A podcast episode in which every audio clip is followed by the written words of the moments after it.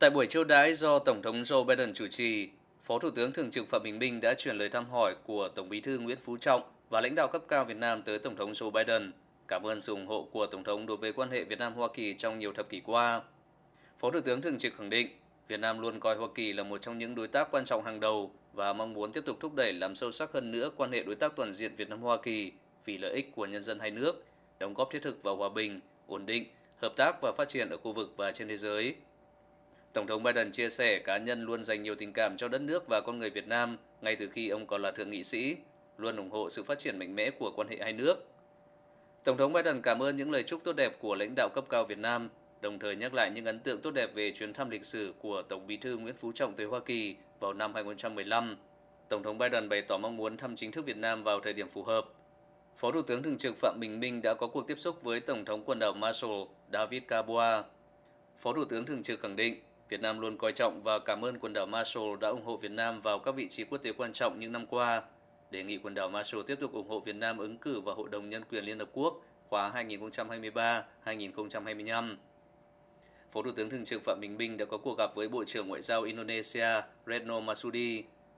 Hai bên nhất trí thúc đẩy tăng cường trao đổi đoàn cấp cao và các cấp trong thời gian tới, nhất là trong bối cảnh hai nước sẽ kỷ niệm 10 năm thiết lập quan hệ đối tác chiến lược vào năm 2023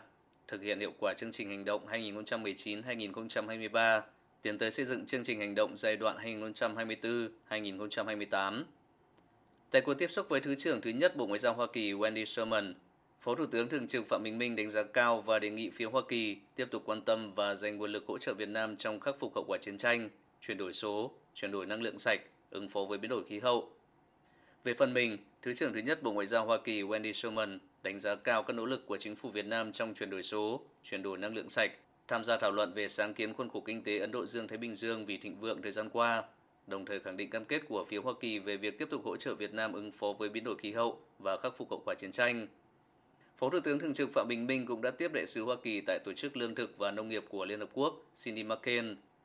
Phó Thủ tướng Thường trực Phạm Bình Minh cảm ơn những nỗ lực không mệt mỏi của cố thượng nghị sĩ McCain lúc sinh thời cũng như nhiều thế hệ lãnh đạo hai bên đã đưa hai nước vượt qua khỏi sự nghi kỵ để cùng các lại quá khứ và hướng tới một tương lai tốt đẹp hơn, qua đó góp phần đưa quan hệ hai nước từ cựu thù trở thành đối tác toàn diện.